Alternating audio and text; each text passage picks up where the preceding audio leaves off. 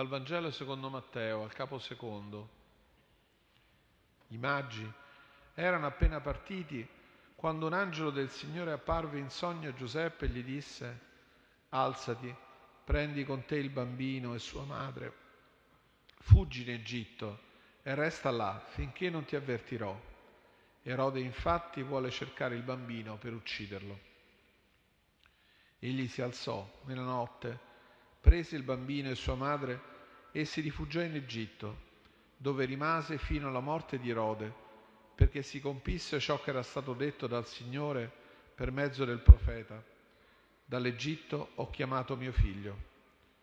Quando Erode si accorse che i magi si erano presi gioco di lui, si infuriò e mandò a uccidere tutti i bambini che stavano a Betlemme e in tutto il suo territorio e che avevano da due anni in giù secondo il tempo che aveva appreso con esattezza dai magi. Allora si compì ciò che era stato detto per mezzo del profeta Geremia. Un grido è stato udito in Rama, un pianto e un lamento grande. Rachele piange i suoi figli e non vuole essere consolata perché non sono più. Evangelo del Signore.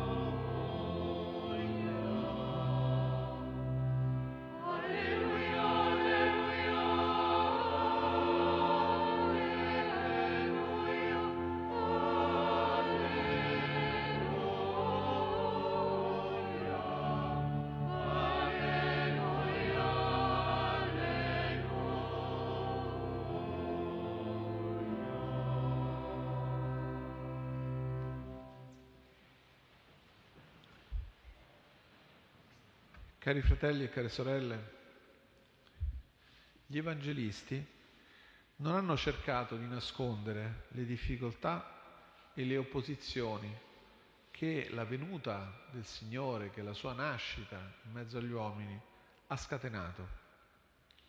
Se l'Evangelista Luca ha descritto con crudezza l'inaccoglienza che Betlemme ha riservato a Giuseppe e a Maria, che stava per dare alla luce Gesù, Matteo invece accompagna il racconto della nascita del Signore con la tragica vicenda che conosciamo con il nome di strage degli innocenti. Avuta notizia dai magi della nascita del re dei giudei, Erode si inquieta. Erode è un despota che deve il suo potere alla sua abilità diplomatica con le autorità romane, ma è anche un uomo cosciente di aver usurpato un posto non suo, quello di re della Giudea, grazie appunto all'aiuto romano. La notizia di un possibile competitore, di un re dei giudei che è nato, lo preoccupa. Erode ha lottato tutta la vita per raggiungere quel posto, si è umiliato con le autorità romane, ha dovuto fare di tutto ed ora sente di essere in pericolo, sente di dover difendere quanto ha conquistato con ogni mezzo, pur di sentirsi sicuro, sente di poter utilizzare qualsiasi mezzo, qualsiasi mezzo è giustificato. Quante volte nella storia ci sono stati piccoli e grandi erode che hanno ritenuto che la sicurezza del loro potere giustificasse qualsiasi cosa, pronti a sacrificare vite innocenti, popolazioni, spesso i loro stessi sudditi, pur di non contemplare l'idea di essere allontanati dal loro trono. Questa che abbiamo ascoltato oggi dal Vangelo di Matteo allora non è una vicenda legata a un mondo arcaico e brutale. Purtroppo vediamo ancora nel mondo tanti esempi di questa logica spietata. La crudeltà di Erode, che uccide così tanti bambini a Betlemme per cercare di spegnere quella luce appena nata, la luce del Signore Gesù appena nato.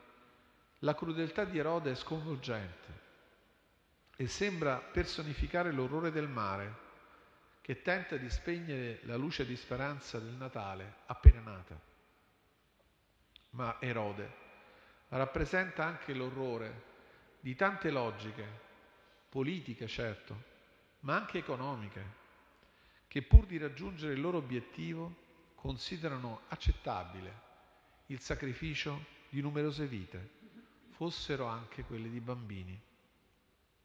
Ma c'è chi rende vano il disegno omicida di Erode. Nel Vangelo di Matteo infatti spicca la figura di Giuseppe, uomo giusto, che si lascia condurre dalla parola del Signore ricevuta in sogno. Così Giuseppe, ascoltando la parola del Signore ricevuta in sogno, aveva accettato di prendere con sé Maria, di sposarla, già incinta, di fare, da, di fare lui da padre a Gesù, di difendere quella vita debole, già minacciata appena nata. La ferocia del male è contrastata dal mite Giuseppe. Egli, privo di qualsiasi potere, è forte perché ancora una volta ascolta la parola del Signore che gli è rivolta dall'angelo. Prendi con te il bambino e sua madre, fuggi in Egitto. Come dicevamo, è una pagina evangelica che non ci parla di cose passate, ma che è di grande attualità. Ci invita infatti a non lasciare soli tanti piccoli, vittime dei tanti erode del nostro tempo. Scriveva Papa Francesco ai vescovi alcuni anni fa, proprio in occasione della festa dei Santi Innocenti. Oggi, tenendo come modello San Giuseppe, siamo invitati a non lasciare che ci rubino la gioia. Siamo invitati a difenderla dagli erode dei nostri giorni. Un'innocenza spezzata sotto il peso del lavoro clandestino e schiavo, sotto il peso della prostituzione e dello sfruttamento.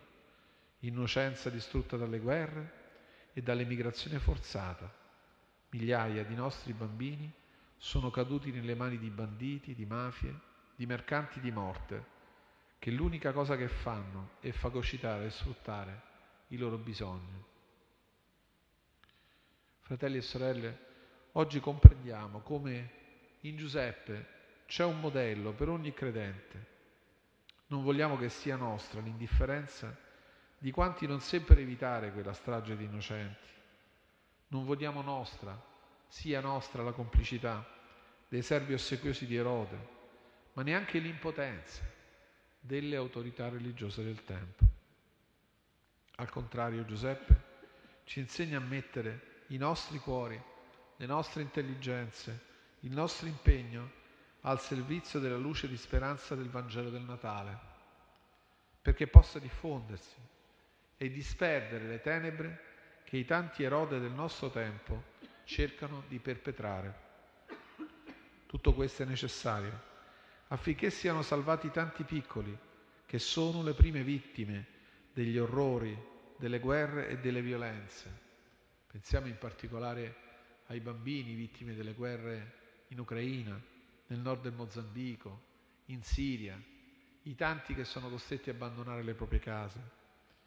È necessario che il Vangelo sia, diffu- sia, sia comunicato, che è necessario che tanti possano incontrare la luce del Vangelo del Natale, affinché il canto degli angeli della notte di Natale, gloria a Dio nel più alto dei cieli e sulla terra pace agli uomini che Egli ama, affinché questo canto possa divenire il canto anche dei milioni di piccoli, oggi oppressi e in pericolo, perché la, tes- la terra possa gioire della loro ritrovata serenità e pace.